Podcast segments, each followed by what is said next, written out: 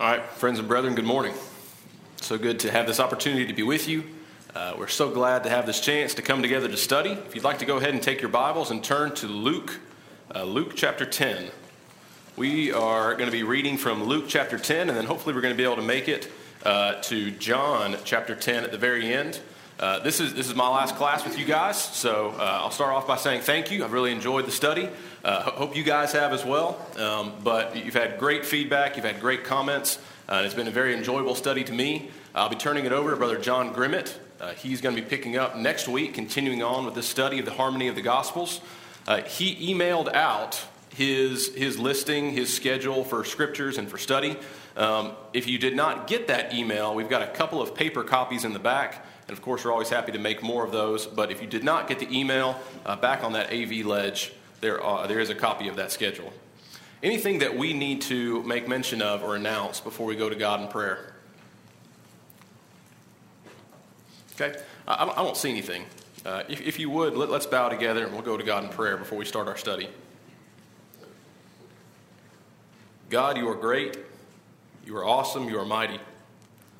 Father, we humbly come before you this morning, thanking you for the opportunity to address you as our Father to have this beautiful relationship, a relationship that you chose us, not because we were worthy, but despite of our unworthiness. Father, you put a plan in place from before the very creation of the world to save us from our sins and to bring us into this relationship with you. And Father, we thank you for that. We thank you for the beauties of your creation that we see all around us. Father, we are humbled and we are in awe when we look outside and we see all the things all the things that you made for us, Father. We thank you for that. Father, we are so thankful for this chance that we have together today to be with brothers and sisters of Christ, to come into this place, to joyfully gather together and to study. Father, we're thankful for your word. We're thankful for these inspired scriptures that can guide us, that can lead us in a world that is full of uncertainty, in a world where so many are trying to pull us away and trying to show us things that are not according to your truth, we are so glad that we have the truth.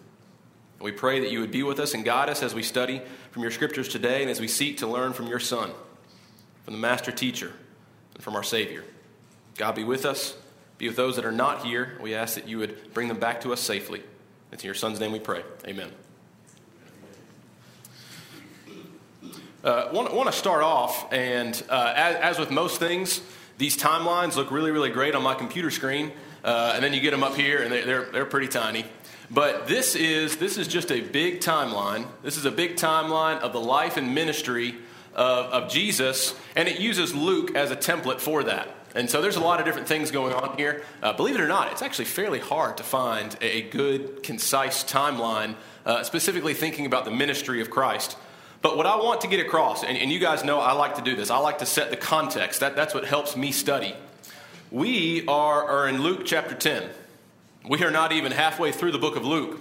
But if you think about where we are in the context of Jesus' life and ministry, we are all the way over here. We are all the way over here. So you think about all the things that have happened. We studied in the very beginning about his birth. We studied in John about that early Judean ministry. We studied a lot about John the Baptist, and then we spent a bulk of our time right here. This is that Galilean ministry. And so we spent, you know, we said it could be about as long as two years. Two years right here in this Galilean ministry and all the different things that happened. But then we transitioned about two weeks ago.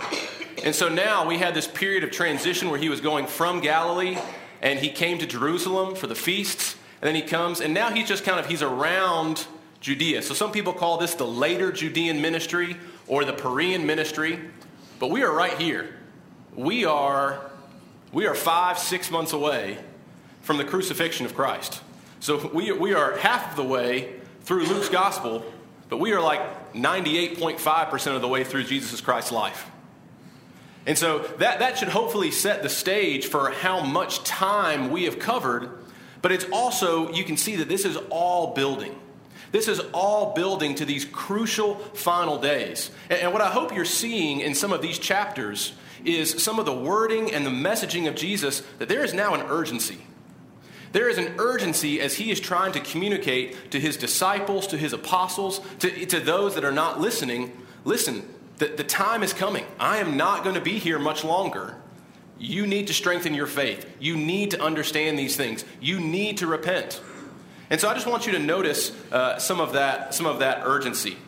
Uh, we'll do just a, just a brief uh, recap. I really appreciate Bill filling in for me uh, last week, and he covered Luke uh, chapters 10, 11, uh, and, and, a little bit, little bit into 12. One thing that, that Sister Diana mentioned to me, she wanted me to go back to John chapter 7.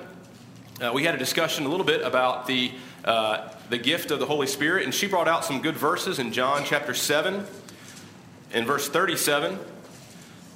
And if you remember, this is, uh, this is in the context, this is the Feast of Tabernacles, the Feast of Booths. This is a little bit previously.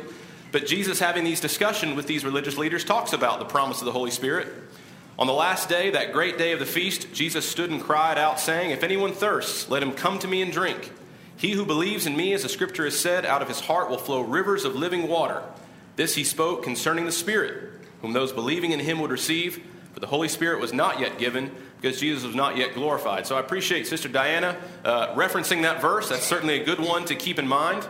Um, but I, I, wanted to, as, as we kind of come back to come back to our Luke text, uh, we think about some of the things that we covered last week, just by, by way of a brief recap. As I was going through there and I was thinking about some of the things that Bill was saying, and I was reading through there, one theme jumped out at me, and this is something that we've discussed before, but it, really seems like Jesus is trying to get them to change their focus. They're, they're focused on the wrong things, or he's trying to, to warn them and say, hey, listen, be careful what you're focused on. Uh, especially Luke chapter 10. Luke chapter 10, I, I almost see three groups there that are warned about their focus. You know, you have the 70. The 70 that come back and they're so excited about the success that they had in this limited commission, going out and teaching. But it seems like they might be a little bit more focused on their abilities than what actually happens. And so Jesus says in, in chapter 10, verse 20, Nevertheless, do not rejoice in this, that the spirits are subject to you, but rather rejoice because your names are written in heaven. Then we have this account of the lawyer. And he's so concerned with justifying himself that he's moving beyond the principle that Jesus is trying to teach him about who his neighbor is and what his responsibilities are to the neighbor. And then we kind of hone in a very personal example. We have Mary and Martha. And Martha is more focused on these physical tasks, these physical acts of readying the house and serving. and not thinking about the spiritual things. Then, even when we go to Luke chapter 11, you know, I, I can view Luke chapter 11 much through that same lens. As these disciples come and they say, Teach us how to pray the way that John prayed. And Jesus, yes, gives them some words, he gives them some example, but then he goes on. And Bill did a great job, verses 5 through 8 and verses 9 through 13. These two areas that really highlight how we pray, what we should be praying for, the manner in which we should be praying for, the persistence, the dedication, and the attitude that we should have as we're praying to our Father. Then verses 14 through, through 26. This is just, in my mind, there's this perfect picture of the Jewish nation. You know, you, again, you have this, uh, this uh, scenario where Jesus is casting out a demon, and the people are at a loss for how to respond to it, so they go back, they fall back on the same old thing. Well, you're casting out demons by demons. And there's this illustration there in verses 24 through 26 about an unclean spirit going out of a man. This man has a wonderful opportunity to be freed from the bondage of this unclean spirit. But he doesn't take that opportunity. The, un- the, unclean spirit comes back, and he's in a worse state than what he was before. And what an accurate picture of the Jewish people. The Jewish people had this incredible opportunity to learn from the Master. They had this incredible opportunity to break free from the bondage of the old law and the bondage of sin, but they couldn't take advantage of that opportunity. They were focused on the wrong things. And then verses 37 through 54, really honing in. Just these woe after woe after woe on the Pharisees and the lawyers. And what are they focused on? You know, it, seems they're, they're focused on these ceremonial cleansings. They're focused on the best seats in the synagogue. They're focused on building the tombs of the prophets. Listen to this language. You, you built the tombs of the prophets, but you didn't listen to them. How, how empty and how vain their words were, but they were so focused on the outside appearance. Just the wrong focus. And that brings us to Luke chapter 12. Bill did a good job of kind of setting the scene for us as we come to Luke chapter 12. Now we have all these crowds. So we've left what was a, probably a smaller gathering. I think, I think were, he was actually dining with some Pharisees and some scribes and lawyers. He's left maybe a smaller, more intimate gathering, and now he's out. And it talks about these multitudes of crowds. What I really see in Luke chapter 12, there's just a ton of parallels to the Sermon on the Mount. And while it may seem like he's repeating himself, do we have the same audience? How, how do we know that it's not the same audience? Timeline. Huh?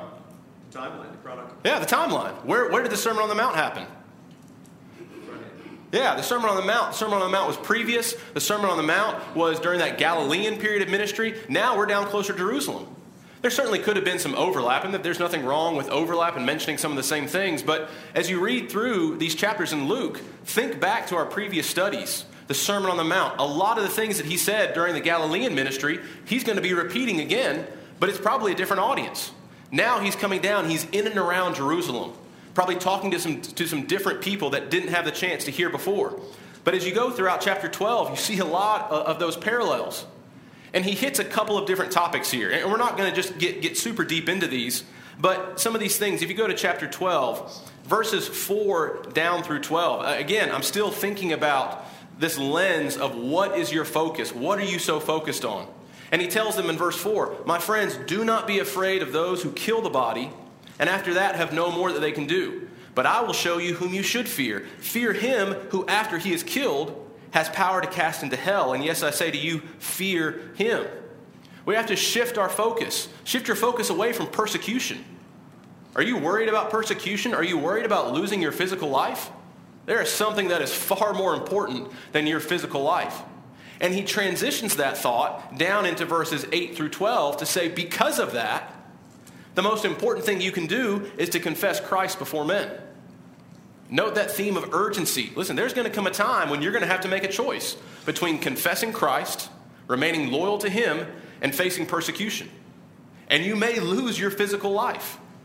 But He's telling them, don't focus on that. That is not the worst thing that can happen to you. It's more important for you, verse 8. Also, I say to you, whoever confesses me before men, him, the Son of Man, also will confess before the angels of God. That's what you need to be focused on. That's more important. You go to the next section, verses 13 through 21. You have this individual that cries out to him and says, Brother, uh, teacher, tell my brother to divide the inheritance with me. What's he focused on? You, you have here the master teacher who has just talked to you about what the most important thing is. And this guy takes the opportunity to say, Hey, can I get some money? Hey, teacher, while you're here, my brother owes me five bucks. Can you get him to pay me that five bucks? I've been trying to get it from him for months. Uh, that, that's what this guy is focused on. And he uses this as an opportunity to say, listen, verse 15, take heed and beware of covetousness. Get your focus off of the physical, off of earthly wealth. Beware of covetousness, for one's life does not consist in the abundance of the things he possesses. Reminds me a lot of Matthew chapter 6. As you go on throughout the rest of this, he tells them this parable this parable of the rich fool, the guy that had so much going on. He was going to build all these extra barns. He was going to this extensive building project because he just had everything in this life that the world could offer. But guess what? Verse 20 Fool, this night your soul will be required of you. Then whose will those things be which you have provided? So shift your focus. Verse 21 So is he who lays up treasure for himself and is not rich toward God. Shift your focus towards God because we have no guarantees.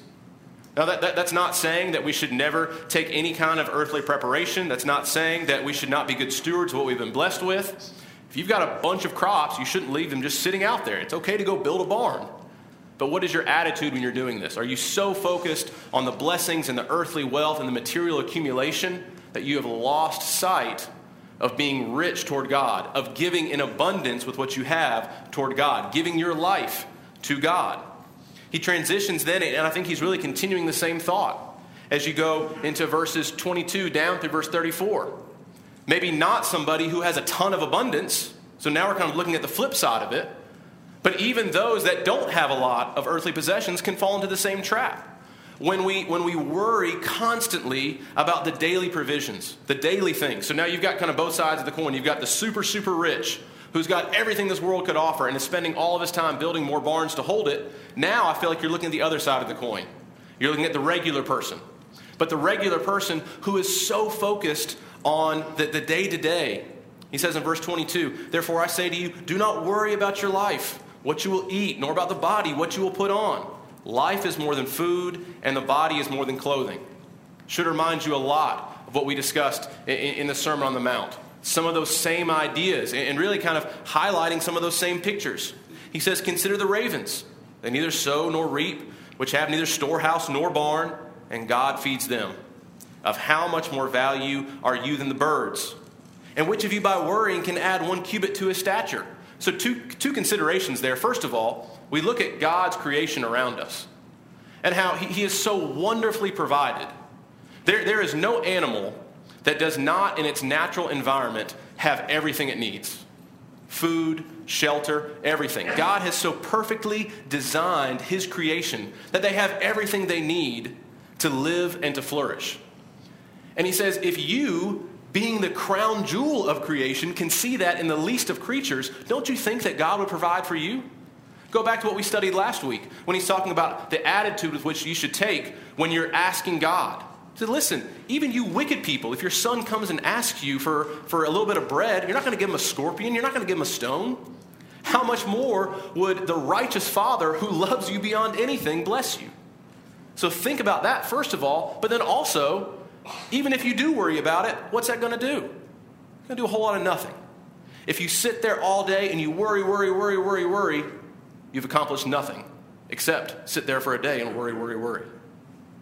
It's not saying that it's easy, but he's giving them these practical considerations. Whether you are wealthy, whether you are rich, whether you are poor, whether you are normal, if your focus is not where it needs to be, you are going to be in trouble. And you have to shift your focus away. And he points them to exactly what they need to shift their focus to in verse 31 Seek the kingdom of God, and all these things shall be added to you. Not seek the kingdom of God, and you will have prosperity beyond your wildest dreams. That's not what we're talking about. Seek the kingdom of God, and all these things shall be added to you. Do not fear, little flock. It is your Father's good pleasure to give you the kingdom. That's what he's trying to tell them. Shift your focus to focusing on the kingdom. Seek the kingdom first. All these other things are going to take care of themselves because you are going to have the most important thing of all. He, he then goes on, and, and I think what he does next is he's, he's highlighted a couple of areas where people don't have their focus right. You know, you're either focused on persecution, you're focused on earthly wealth, you're focused on these daily needs, and now he's really transitioning, I think, verses 35 through 48 to saying, listen, get ready. What you should absolutely be focused on is getting ready for the kingdom. And he gives a parable here uh, of this faithful servant, this servant that is ready no matter what time, day or night, the master is going to come.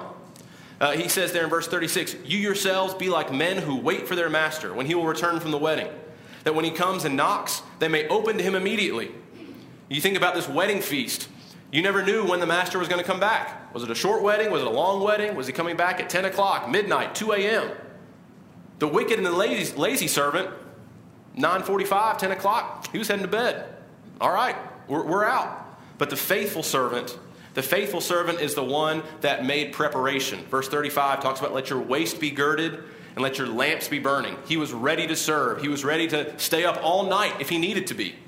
He didn't know when that master was going to come back, but whenever the master came back, he was going to be ready. That when he comes and knocks, they may open to him immediately. I, I get the impression that he is sitting there right by the door knowing that the master could come back at any point in time. And as soon as that knock happens, boom, he's ready. Doors open, his waist is girded, he's ready to serve, he's ready to prepare, he's got the lamps all lit. Everything is ready because he has made preparation and he has this, this expectation that the master is going to come back. And that individual, verse 37, blessed. Blessed are those servants whom the master, when he comes, will find watching. Assuredly, I say to you that he will gird himself and have them sit down to eat and will come and serve them. And it says in verse 38 if he should come in the second watch or the third watch and find them, blessed are they. No matter when he comes back, if you have that earnest expectation, you're going to be blessed. But the flip side of that is that there are those that are not going to be ready. There are those that are not going to be ready. And it says in verse 39 if the master of the house had known what hour the thief would come, he would have watched and not allowed his house to be broken into. Therefore, you also be ready. There's that admonition there to be ready. And, he, and he flips it over a little bit, and he talks about in the following verses, this is verses 42 and following, he talks about a faithful steward that is going to be blessed. But then he kind of contrasts that in verse 45 and, and, and, following with this wicked and this lazy servant that beats the others, that eats and drinks, and the punishment that is going to come upon him. I, I, just see, I just see an urgency here. He's really honing his message, trying to get these individuals to be ready for the kingdom, to be desiring, earnestly desiring the kingdom. Uh, and I think that's highlighted a little bit in these next couple of verses, 49 through 53. They are going to have to make a choice, similar to what we discussed in the beginning of chapter 12. He says, uh, he says there in, this is verses 49 uh, down through about verse 53 there. Uh, he, he's saying that, listen, my time is coming. My time is coming. Verse 50 I have a baptism to be baptized with, and how distressed I am until it is accomplished. And this is not going to be one that is going to bring a, a, lot of peace and joy and rejoicing initially. There's going to be some division. You are going to have to make a choice. He talks about this household where there's going to be five individuals, and it's going to be three against two. And this is within the same household. These are fathers uh, and daughters against mothers, mother in laws against daughter in laws. And I think what he's highlighting to them is that you have to be ready to make a choice. And you have to know what the stakes are. And there are going to be some situations where it, it might split a family. But you have to be ready to, to make that choice. And, again, just continuing on, that same theme of urgency. I just keep seeing it over and over in these verses. Verse 54 down through verse 59. Uh, verse 54, he, he's used some of this similar, uh, similar wording before, but he says, Listen, you know how to look around you in nature and see what's coming. Remember how before he talked to the Pharisees and he said, uh, the whole, you know, red sky at night, sailor's delight, red sky in morning. You can look at these natural occurrences and you can predict with certainty what's going to be coming. Same thing here. He says, you can see a cloud coming out of the west and you know that a shower is coming. You can see some of these things coming in nature. He said, but he said, you can't see what's coming here. And, and he, I think he's talking about the kingdom. He's talking about his crucifixion, his leaving them, and what's going to be coming. And there's this admonition, verses 57 through 59. He tells this story about a man and his adversary. They're going to the magistrate. And he's encouraging you listen, while you're on the way there, make peace with your adversary. Because when you go to the magistrate, It's out of your hands, right? When you go to an arbiter, when you go to a judge, you are no longer going to have an opportunity to make peace with your adversary. Now it's out of your hands, it's out of your control. And he's telling them there is going to come a time when you are not going to be able to, to make peace anymore. You are not going to be able to come to the kingdom. He's going to highlight that uh, time and time again. He's going to talk about it more in, in Luke chapter 13. But I, I, just, I just see that, that theme of urgency there. Well, let me stop for just a second. Any thoughts on, on Luke chapter 12? Uh, some of the things that we've, that we've discussed here. Or, or even going back, I know we kind of we moved quickly through 10 and 11 last week. Any thoughts on Luke 10, 11, and 12 before we move on? Okay? Well, let's go on to chapter 13. it's really just a continuous thought. Um, I, I, think I, see a lot of those same things. I, am just I'm, I'm, keyed in on that, that idea of, of the urgency. Uh, but Jesus, in the beginning of Luke chapter 13, he has this situation where some individuals come and they tell him in verse 1 that uh, Pilate had mingled the blood of some Galileans with their sacrifices. Uh, I'm, not, I'm not entirely sure. I'm not entirely sure what happened here. Um, what it immediately made me think of was going all the way back to the time of the Maccabees, and you think about Antiochus Epiphanes, who had desecrated their altar. And what did, what did he do to their altar? Do you guys remember? Yeah. So when he came in, he, he, offered, he offered pigs, which were unclean, offered pigs and desecrated their altar. I, I don't know if this was something similar, but, but it was something that had a big impact on them.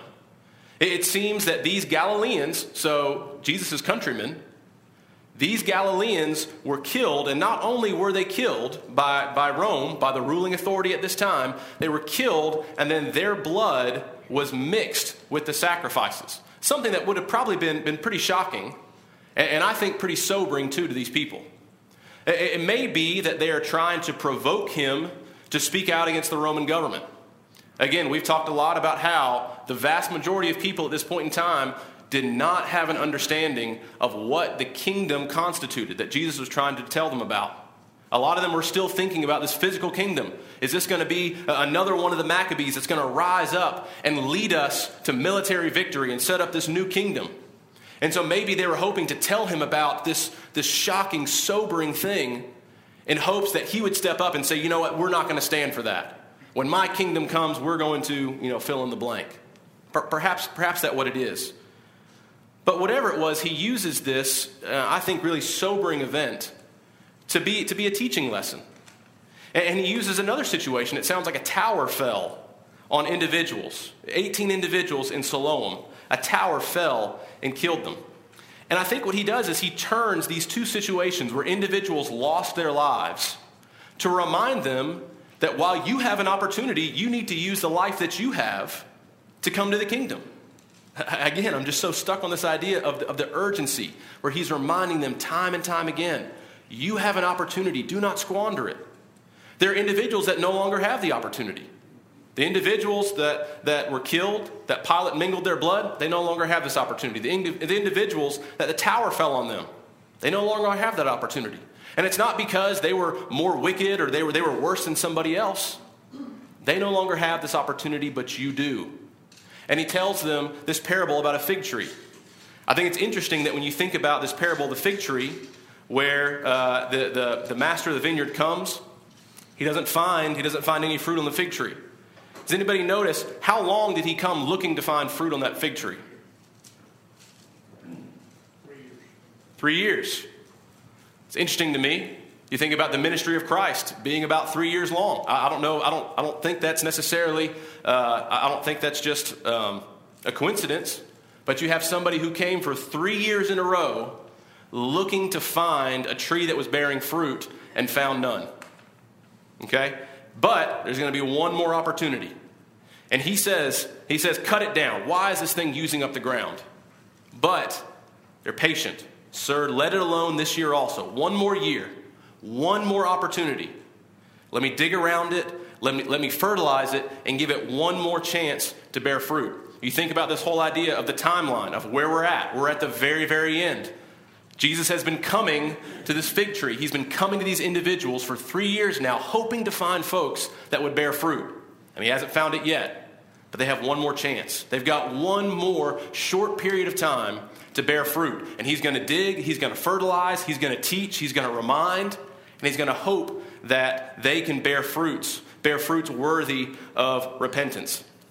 As we go into these next couple of verses, uh, verses 10 through 17. And please, I'll remind you if, if, you have a comment, if you have something you want to add, uh, Jason's got the microphone back there. Uh, you're welcome. Please throw up a hand, um, and I'd love to have you add to the class. As we go on to these next couple of verses, verses 10 through 17, uh, Jesus is teaching now in one of the synagogues on the Sabbath. And we have another situation where he's healing a woman.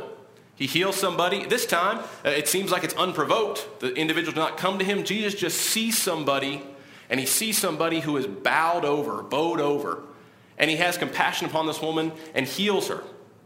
Well, the master of the synagogue is just, furious with this. And he says, "Listen, we don't do this on the Sabbath. If you want to be healed, you come, you know, you come Sunday through Sunday through Friday. Those are the healing days. That's when we do work." Again, just you know, where, where where's their focus? What are they What are they thinking about? And, and as Jesus has done so many times before, he just points out the utter hypocrisy Uh, uh, of thinking this. And I love the words that he uses down in verse 15 and 16. He says, Hypocrite, does not each one of you on the Sabbath loose his ox or donkey from the stall and lead it away to water it? So ought not this woman, being a daughter of Abraham, whom Satan has bound, I love this part, think of it. You just imagine him saying, like, guys, just, just think about this. Think about this. This woman has been bound by Satan. She has been bowed over. She has been in, in this terrible situation. He says, for 18 years, be loosed from this bond on the Sabbath? And, and of course, when, when they say these things, they've got no response to this. It says, All his adversaries in verse 17 were put to shame, and the multitudes rejoiced for all the glorious things that were done by him. I, I love the viewpoint that he expresses here as he is healing this, this woman, he, he views it as a loosening, as a freeing. And, and what a beautiful picture that is for these people.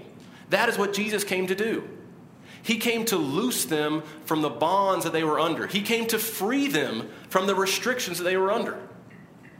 In, in, lots of different ways. You think about Romans chapter 6, how it talks about the slavery of sin that we are in, the bondage of sin that we are in and how we have, we have come, when we come through Christ, we can be freed from the bondage that is under sin. Satan would tell you that sin is freedom. Sin is no rules. Sin is this opportunity to cast out the Bible and cast out all these people that try to tell you what to do. No, you get to make the rules. But that's not the reality. The reality that sin is sin is bondage.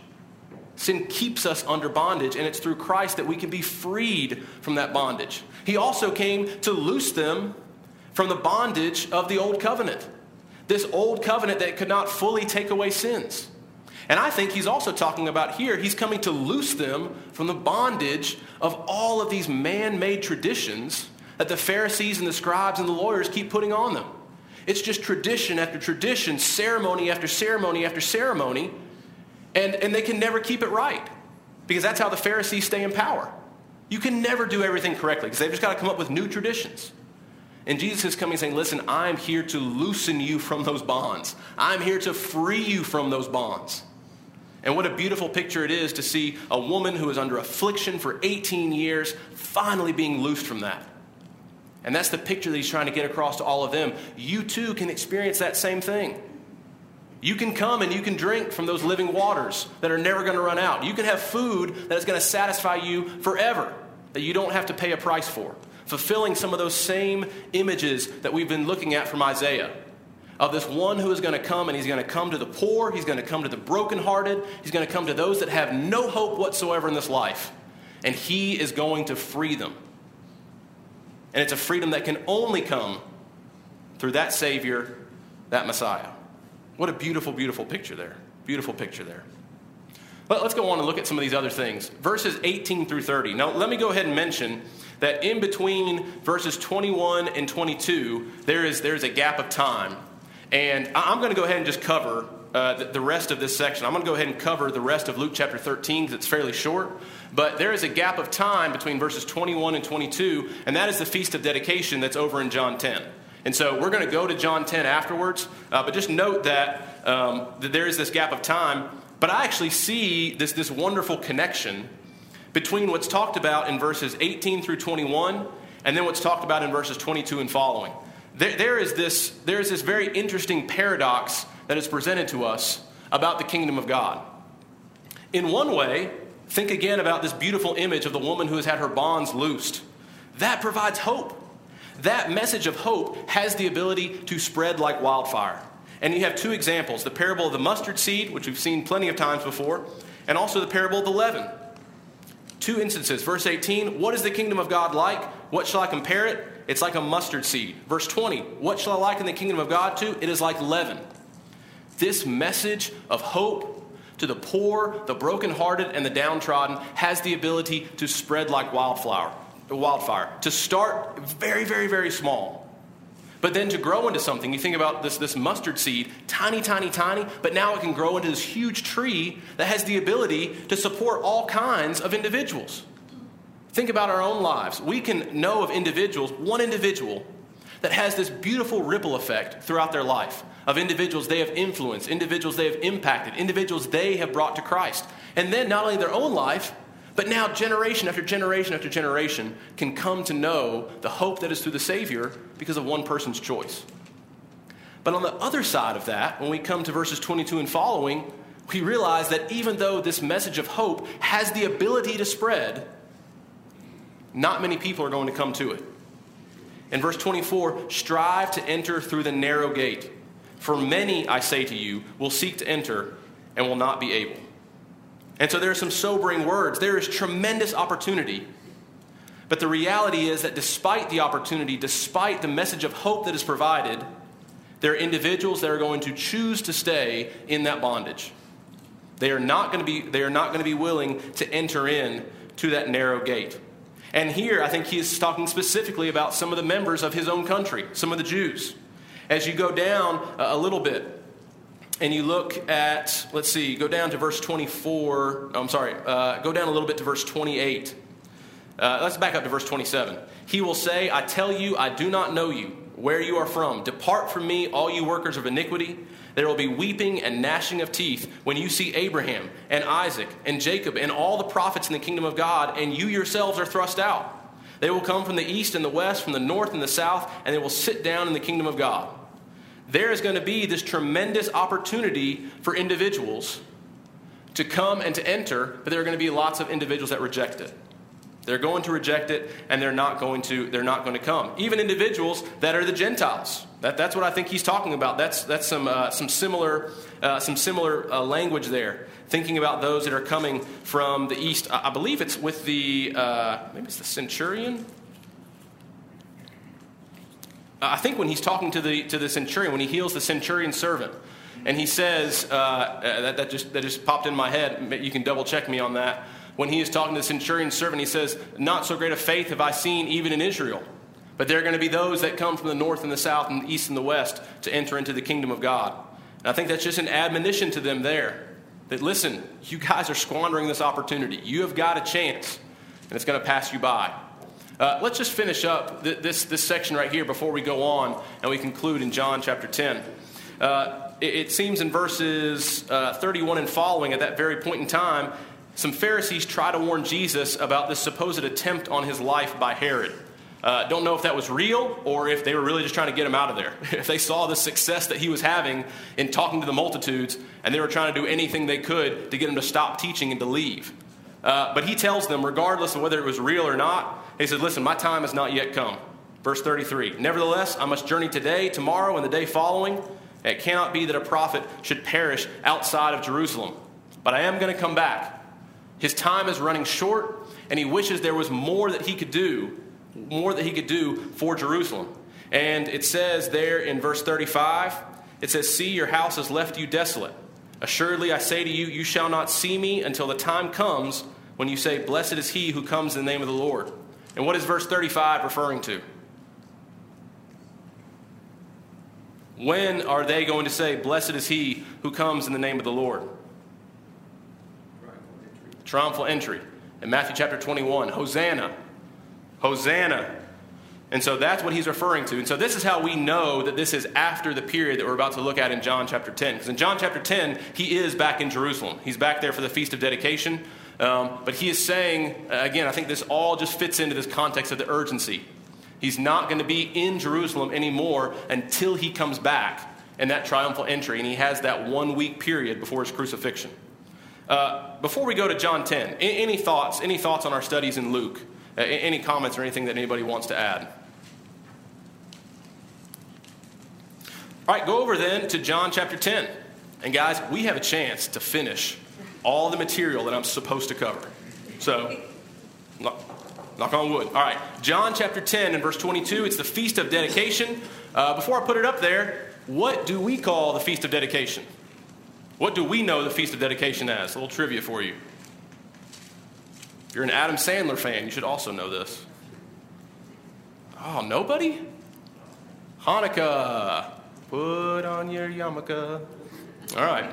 So, the Feast of Dedication, this is December, eight crazy nights. Uh, so, this is the Feast of Dedication. This is in December. It tells us that in John chapter 10 and verse 22. So, the Feast of Dedication, uh, this, this originated, we talked about this a couple minutes ago. Uh, this was during the time of the Maccabees. So, we talked about Antiochus Epiphanes coming in and desecrating the altar. Uh, John, Judas Maccabeus goes in 165. He retakes the altar. And this was where this feast of dedication came about. They had this eight day celebration uh, where they were celebrating the rededicating of that altar, the retaking uh, back of their nation uh, from, from the Greeks, from Antiochus. Okay?